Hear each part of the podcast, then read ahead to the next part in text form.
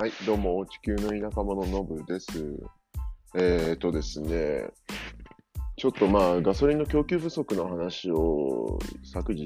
一昨日したかと思うんですけれども、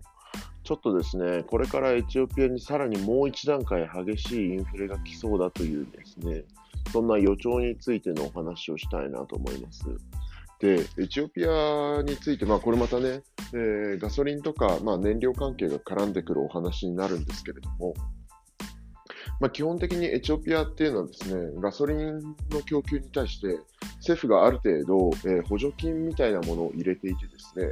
えー、それによって、えー、ある程度のその安定感というか、ガソリン価格が、まあ、固定なんですね。どこのガソリンスタンドに行っても固定の金額になっていて、決められた金額になっていて、で、その金額っていうのはまあ政府の方針で決めているもので、政府がここって決めたら、まあその実際にね、輸入するときにかかるコストと、まあその販売ね、売値との間のギャップを政府が、えー、まあ補助金で埋めるみたいな形になってるんですね。で、これが、えっと、まあおよそ1年ぐらい前ですかね。は、えっ、ー、と、1リットルあたり、例えばディーゼル、軽油でですね、多分17ブルぐらいだったんですよね。で、それが今、足元35.7ブルまで上がってるんですよ。で、もうなんかその月々の、そのなんていうんですかね、ガソリンに対する補助金を政府がもう賄えないと負担できないというようなところまで、まあインフレが進んでいてですね、まあ、あと外貨がないとかいろんな問題あると思うんですけれども、まあ、とりあえずそのガソリンの補助金に対するバジェットっていうのを政府がもう、えー、確保できないということで、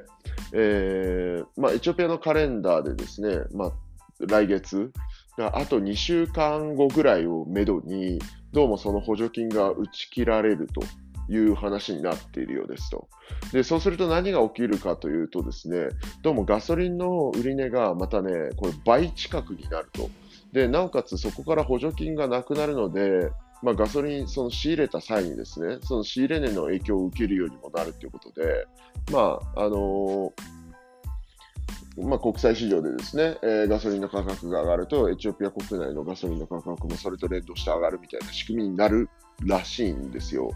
で、まあ、補助金を完全にゼロにするっていうことなので、もう、なんて言うんでしょう、ガソリン価格がおそらく倍ぐらいになるんじゃないかとかって言われてるみたいなんですけれども、仮に、えっと、今からまたさらに一段倍になるとなると、まあ、本当に1年前と比較して、まあ、ここ1年でガソリン価格が4倍ぐらいになると。で、ガソリン価格が上がるとですね、基本的にこの国の、まあ、いろいわゆる、なんて言うんでしょう、こもなんかこう、消費財、えーと、一般的なね、えー、皆さんが生活する上で使うような消費財の価格が、えーと、それと連動して上がるんですよ。で、まあ、ガソリン価格が、えー、仮に今から2倍になるとしたら、それにつられてですね、ほとんどのものの値段がさらにまた倍とかっていう形になると思うんですね。で、今もうすでに正直ね、えー、一般的に、えー、まあ、政府でも何でも雇われて、まあ、そのサラリーを受け取っているような人たちっていうのは、えー、正直、もう現状のインフレに対しても、もうなんか結構疲弊しているというか、まあ、この1年でね、えー、まあ、そのガソリン価格が倍ぐらいになってるって言いましたけれども、まあ、えー、食用油であったりとかね、えー、輸入しているようなもの、消費財とかに関して言うと、2倍どころのインフレじゃないわけですよ。うんで、まあ、セメントとかもそうでしたけど、まあ、4倍、5倍って値段が上がっていたりとかするんですけれども、そこにさらに拍車をかけて、ガソリン価格2倍、要は物流にかかるコストも、えー、さらに2倍、3倍でかかあの、当然ね、燃料費がかかるわけですから、えー、まあ、上がっていくと。で、それとともに、まあ、エチオピアのブルの価値自体も、今、足元ね、銀行のレートで52ブル、3ブルとかっていうようなところだと思うんですけれども、まあ、ブラックマーケットでは、先日もちょっと話したように、80ブル近くなっていて、かなり乖離が開いていると。で、